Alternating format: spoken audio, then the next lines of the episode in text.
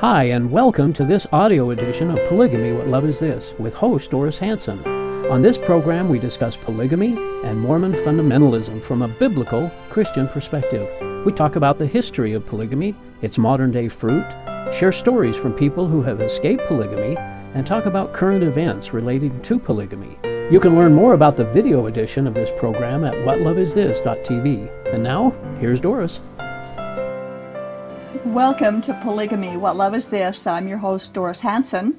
In light of Jesus' warning that we should beware of false prophets who are wolves in sheep's clothing, we continue to challenge our viewers to test what you believe and why you believe it. Before we get started on this show, we would like everyone to know that we do help people escape from polygamy. We'll offer safe housing, a safe escape, transitioning time, long term or short term. If you have a need to know more about this or if you know someone who needs to get out, you can call us toll free at 877 425 9993 and we will talk confidentially about the situation. You can also find out more about us by going to our website, shieldandrefuge.org.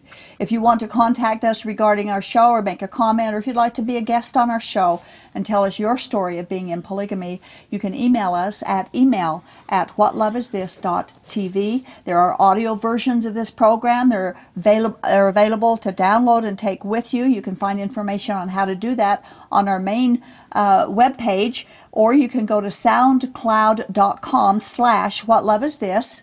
And in addition to SoundCloud, our show is also on iTunes podcast. And now I would like to thank our co-host Earl Erskine for coming along and helping with the has program. been fascinating. This is our fourth of uh, fourth one on this book, and it's just amazing. It is very It's fun to have all these quotes kind of put together in this way. Some of them we've reviewed before, mm-hmm. but to have them kind of in this context has been very It is. fascinating. It's, it's enlightening, and and it, it touches both of our backgrounds oh, Well, because sure you are from the LDS Church. Yeah. I'm from a polygamy group, and it's interesting how how different our teachings were, and yet how same, Yeah. same how alike they were in so many of the different areas too. and what we didn't know what we didn't know. That's right. Can hurt us. The past three shows, we have been reviewing a book entitled Mormonism Against Itself, and it was written by Raymond D. Moore. And this show is part four of our review of major topics that are covered in the book. You know, we do strongly suggest that you investigate these things for yourselves. You can buy the book at Amazon.com. That's where I got mine. I don't know where else it's available. I haven't looked, but I'm sure you could Google it and find out. The next few topics that we're going to deal with from the book is the nature of God. First, is God omnipresent, which means is God always everywhere at the same time? It seems that the early Mormons who laid the foundation of Mormon doctrine flip flopped on this question. But if they were true prophets, why wouldn't they know the truth and be consistent? Let's first see what Brigham Young said about it in July. Notice the dates as we do these quotes July of 1859. Some would have us believe that God is present everywhere. It is not so. He is no more everywhere present in person than the Father and Son are one in person. The Bible teaches that doctrine precisely as it is. Well, Brigham Young was wrong about that. The Bible teaches that God is everywhere at the same time, all the time. But then, seven years earlier, April of 1852, Brigham Young had preached that God is everywhere at the same time. One of his other moments, I guess. the Lord fills the immensity of space. What saith the psalmist? Whither shall I go from the Spirit? Or whither shall I flee from thy presence? If you can find empty space, it will become useful for a hiding place to those who wish to hide themselves from the presence of the Lord in the great day of accounts.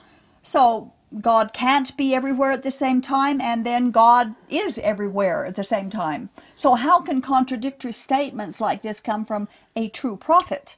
Let's see what another seer and prophet said in February of 1855, Orson Pratt.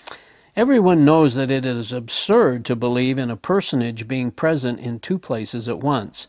But, says one, nothing is impossible with God. But I beg to differ. That if the Scripture be true, there are things which are impossible with God. For it is said that it is impossible for him to lie, and if so, it would be impossible for him to act inconsistent with truth. He could not place his body in Europe and America at the same time, for that would be inconsistent with the simplest principles of truth. Now there is a lot that's Boy, wrong. he's got a lot to learn there, doesn't he? I think he's learned it now, though. Yeah. Now, there's much that's, of course, theologically wrong with his statement here. God does not have a body. That's the whole point, and we're going to be discussing that next. But suffice it to say that he doesn't believe God can always be everywhere at the same time. Oddly, during the same month and the same year, Orson Pratt said this. Well, then, shall we say, when God is through all things and in and round about all things, that it is not a stone when it falls to the ground? No, we will not exclude it from anything that exists. If God be in all things, he is in the stone. Okay. so, well, God did make everything, of course, but He isn't in everything. He's not in the stone.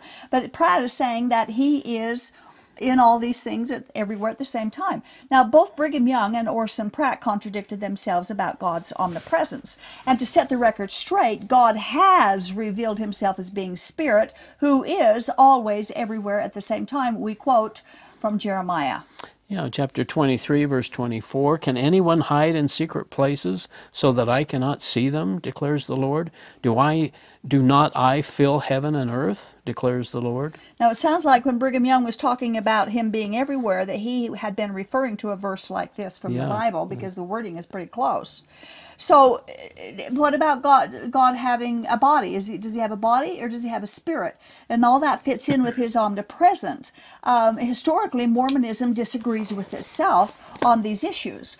Of course, the polygamous doctrine is that God is a man with flesh and bones. He is a polygamist with many wives and billions, if not trillions, of children.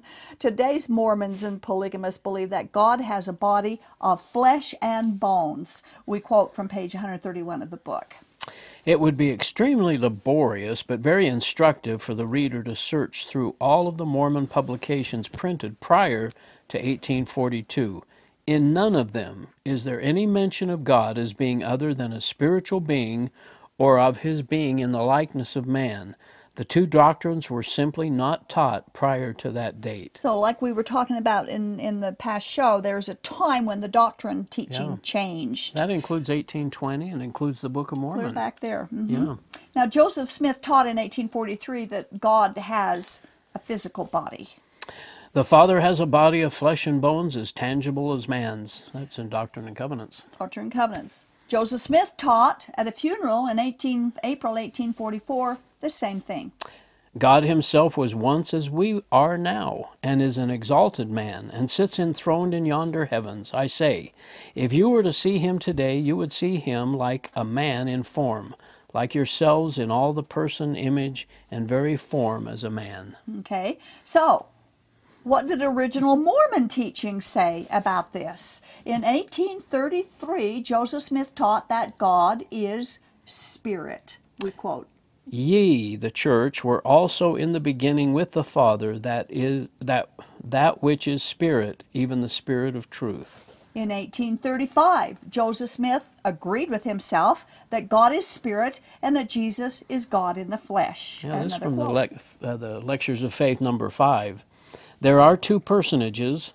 They are the Father and the Son. The Father being a personage of spirit, glory, and power. The Son is called the Son because of the flesh. So we have contradicting Yes. teachings here about the very nature of God. In John chapter 4, Jesus tells us that God is spirit. And in Luke chapter 24, Jesus said a spirit does not have flesh and bones, and we can trust what Jesus said. The next topic is also about the nature of God. Is God in a constant state of progression, hmm. or is it possible for God to change? Mormonism is against itself on this topic as well. Now, a God who changes, by definition, cannot be God. If he changes, that means there's some inadequacy in him at some point. But God, being God, cannot have any inadequacy or deficiency, or he wouldn't be God by definition. In 1844, Brigham Young taught that God is in a state of eternal progression or eternal changing. The God that I serve is progressing eternally, and so are his children. they will increase to all eternity if they are faithful. There's always an if in there, isn't there? Yep. Now, if God is progressing, then he is changing. But several years earlier, in 1835, Joseph Smith said, God doesn't change. But it is equally as necessary that men should have the idea that he is a God who changes not.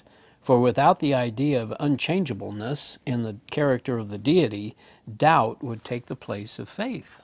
And in 1830, as recorded in Doctrine and Covenants, chapter 20, verse 17, Smith again confirmed that God is the same unchangeable God who created heaven and earth and all things in them, which contradicts the book of Abraham, by the way. yep. Now, what does the book of Mormon say about a God who changes?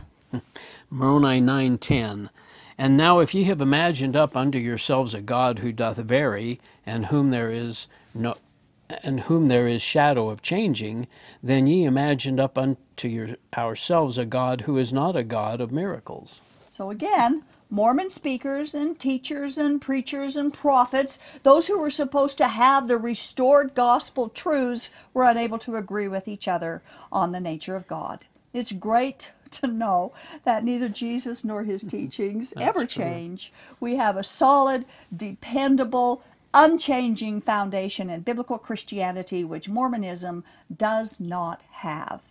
Now, we cannot skip the next topic, which we, we have close to your heart right we have often covered this in the past and will continue because that's what our show is all about. Uh, Mormonism is against itself in the doctrine and the practice of polygamy. Since God doesn't change, we can know that polygamy was either always the right thing to do or always not the right thing to do. And Mormonism has flip flopped on this in a huge way, and they are still in a state of flux about Joseph Smith's polygamy uh, versus today's polygamists. If Joseph Smith and the subsequent six presidents of the Mormon Church were alive today and attempted to join the LDS Church, they would be flatly turned away, but they would be received with open arms by the polygamy groups. Their practices then would be scorned today. Joseph Smith smoked. Most of those men drank coffee and tea, and many of them partook of hard liquor. The point being, if it's wrong today, it was wrong then, because God doesn't change.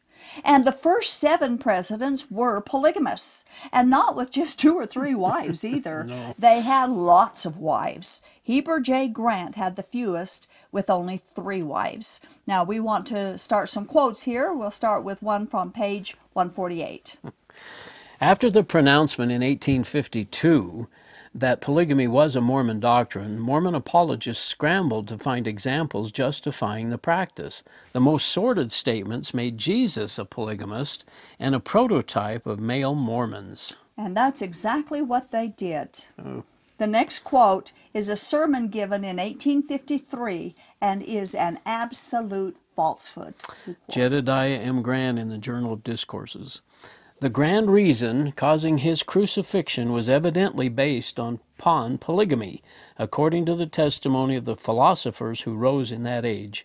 A belief in the doctrine of a plurality of wives caused the persecution of Jesus and his followers. We might almost think they were Mormons. Boy, that grates against me in a bad way. In all the historical evidence and writings, even from people who were enemies of Jesus and from those who wrote maliciously about Jesus, none of them ever, ever even hinted that Jesus was a polygamist or that polygamy was the reason he was crucified. Even his worst enemies did not charge Jesus with that behavior, but the Mormons did.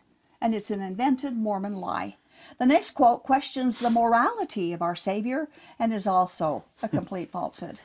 There was a marriage in Cana of Galilee. It will be discovered that no less a person than Jesus Christ was married on that occasion. If he was never married, his intimacy with Mary and Martha and the other Mary must have been highly unbecoming and improper, to say the best of it. It seems that the early Mormon polygamists would go to any length to justify themselves in their ungodly practice of polygamy. And we wonder just how far are they willing to go today as they continue to justify polygamy? And how far is the LDS Church willing to go today in order to justify Joseph Smith's polygamy and polyandry and pedophilia? Surely they would have a boundary where they finally stop You would think. and look at their past teachings and learn how to admit how wrong their foundation is and apologize for leading so many people astray. Orson Hyde made another statement we cannot overlook. Also from the Journal of Discourses. Suppose I had with me three or four women, one combing my head, another washing my feet, and another shedding tears upon them, and wiping them with the hair of her head. I shall say here that before the Savior died, he looked upon his natural children and saw his seed. Of course, making it sound like Jesus is surrounded by all these ministering Yeah. wives Yeah. and children. So he taught that Jesus was married, lived polygamy, and had children. Now, he talked about seeing his seed. The Book of Mormon in Mosiah 15 tells us that the seed Jesus saw are those who receive and believe his gospel. Unquote. Mosiah chapter 15, verse 11 I say unto you that all those who have hearkened unto their words, and believed that the Lord would redeem his people, and have looked forward to that day for a remission of their sins, I say unto you that these are his seed. So there Yeah. you go. That doesn't mean he had children.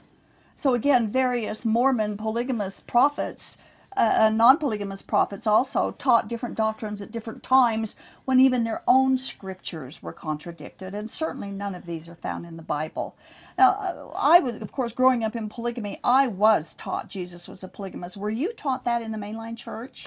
That's always been a. It was hinted at that the marriage of Cana was his marriage. Uh, never really that he was a polygamist. Probably that he may have been married, um, but, never. A, I don't think. It was. Were you. I aware of any of these quotes of the early Mormons that he was a polygamist? No, I'd never heard of those. I hadn't been through the Journal of Discourses or anything. So you hadn't heard yeah. of any of that. What did you think when you first heard that that he had been accused of being a polygamist? That's why he was crucified. It was Yeah, that's yeah. It's shocking. It it's just uh, it's so blasphemous now. It just seems crazy. Um, yeah, I, I mean we again in Mormonism, I've, as I've said, we kind of look at we don't look at it, the Bible as a standalone. It- Right. It's all the things that the, are in the scriptures plus what the brethren have said. So Mm-hmm. Yeah. you just take that all as scripture. And so anything that gets said, we just kind of think, okay, that's the truth. That's the truth. And yeah. it's sad. It is very that- sad. That we're so blinded e- so easily. so easily. Yeah.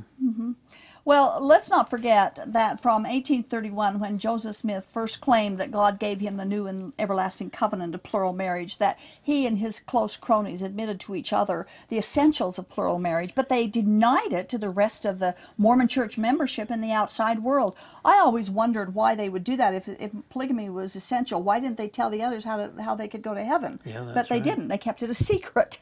Their, their, their own scriptures condemn polygamy and taught that only monogamy was acceptable, yet they continued to secretly take more and more plural wives, threatening each woman that God decreed that it was uh, important and that they would suffer eternal destruction if they opposed it. And today, the LDS Church rejects polygamists, but not polygamy. No. They, they still hold polygamy as being a higher principle. They justify their history of polygamy. They believe polygamy will be persecuted in the future and in heaven, yet, or practiced in, Yeah. in the future and in heaven. Yet, polygamists of today are scorned by them. Isn't that kind of hypocritical? And polygamists today, well, they continue to live precisely as Joseph Smith commanded them. Polygamy, uh, plural marriage, to attain eternal life is their savior despite flip flopping on the doctrine of polygamy, it, along with their racism, these two today are the most denied, yet in their time were among the most esteemed doctrines they ever professed. True. Now, the book has a separate section entitled The Reasons for Mormon Polygamy. And, and this is important because various myths circulate giving a wide variety of reasons why there were Mormon polygamists at all. Even though there is plenty of accurate information available, the myths continue, and they are always designed to make Mormon polygamy less distasteful, even benevolent. So we quote from page 187. Before I read that, don't you think that's one of the reasons they lied about it, like in England and other places where they were doing missionary work? If they had actually told people that they were doing polygamy, they may not have had those people coming. They in- would have lost America. converts. Uh-huh. Yeah, yeah. Big time. So here's section 132 stands, and it's still in the Doctrine and Covenants. Right. Section 132 of the Doctrine and Covenants commands eternal marriage and polygamy. It states that the practice was instituted for the Lord's glory. Polygamy required better explanation than, than that since it was contrary to civil law, but Mormons found it difficult to provide it. That did not stop them from trying. it didn't stop them from trying, and they still try. They're still making up stories of why they live polygamy. And believe me, they're they're to, they're they're trying to look for a better explanation every time, but they and they couldn't. So they placed the burden of the blame on God Himself. Now, Joseph Smith's Revelation, section 132, which commands polygamy, tells us that God was answering Joseph Smith's questions concerning Old Testament polygamy, which leads us to believe that he had an uncommon interest in polygamy, perhaps even an eagerness, or better yet, perhaps he see or did see an answer to justify his adulteries. And Amasa M. Lyon gives us one reason, or Lyman gives us one reason for polygamy. I say that plural marriage is the great necessity of the age because it is a means that God has introduced to check the physical corruption and decline of our race. Now, this is one strange reason for it. Doesn't say how polygamy is the means of stopping corruption. I find that interesting because every polygamy group I've ever been involved with or know anything about are corrupted to the core. But from from other sermons that we hear from the early Mormons, the corruption that they seem to be referring to is prostitution. They say polygamy stops prostitution. Well, I don't think it stops prostitution for the women, but it might for the men. Little did they realize that polygamy is prostitution because they sell their sex and their reproductive assets in return for eternal life. And that is worse than selling it for money. Hmm. And besides that, how many plural wives ever came from prostitution or were planning on going into it at the time? None of them. So that's not. I. It's Yeah. just a, like I say, they were trying everything they could to come up with a good reason for this. And then also, 1 Corinthians seven two, God says that because of sexual morality, monogamy was to be upheld. So that falls in light of Scripture. Wilford Woodruff explained that polygamy enabled the Mormons to engage in eternal sex while making eternal families, and that really is the bottom line. But the saints of God practice this principle that they may partake of eternal lives, that they may have wives and posterity in the world to come and throughout the endless ages of the eternity. So that's what the bottom line is Yeah. eternal sex and eternal families. Orson Pratt said it was the best way to multiply righteous seed upon the earth. Of course, that implies that children born in monogamy were not righteous, which insults all good parents who weren't Mormon polygamists. Heber C. Kimball acknowledged that polygamy was the saving work of humans. This is probably why we don't have the Journal of Discourses out so I much so, anymore. yes. It is a principle that God has revealed for the salvation of the human family. And the principle is polygamy, Polygamy. for the salvation of the human family. So, according to them, polygamy was their savior. Mormon polygamists believe that to this very day. And one of the most ridiculous reasons given for polygamy was by Brigham Young in 1873 in a sermon in Idaho. and the Journal of Discourses. If we could make every man upon the earth get him a wife, live righteously, and serve God, we would not be under the necessity, perhaps, of taking more than one wife. But they will not do this. The people of God, therefore, have been commanded to take more wives. So, not everybody gets married, and so the Mormons have to live polygamy. Yeah. I'm telling you, like that, they said they scrambled to find justification for the polygamy. Notice that none of these Mormon polygamous men said the command for polygamy was to take care of widows and orphans. And did anyone notice that in all of their talk and teachings about eternal life and how to get there, the name of Jesus was very rarely mentioned? And then it was in the context of being a polygamist. We have one more part in this series reviewing the book written by Raymond D. Moore, Mormonism Against Itself. Um, again, I bought it on Amazon.com. That's a fascinating book. And uh, I would suggest if you're looking into any of these things yourself to, to go to Amazon.com and order the book. It's very interesting, and I found I found it accurate Yeah. in the things I were looking at. We have one more part five that we're going to be, Looking forward to that. next time. Like I was saying at the top, uh, it's just kind of interesting that, that we would have all of these quotes kind of put together and, and that he's put these uh, different conflicting doctrines that Mormonism and polygamists and others uh, have used and pros and cons right in the same Mm-hmm. Uh, yeah, and, and, and being against itself, it, it, it actually is against itself because you can't believe in both doctrines at the same time. So it's fighting against itself, which is right, which is right. And, and Jesus said the foundation.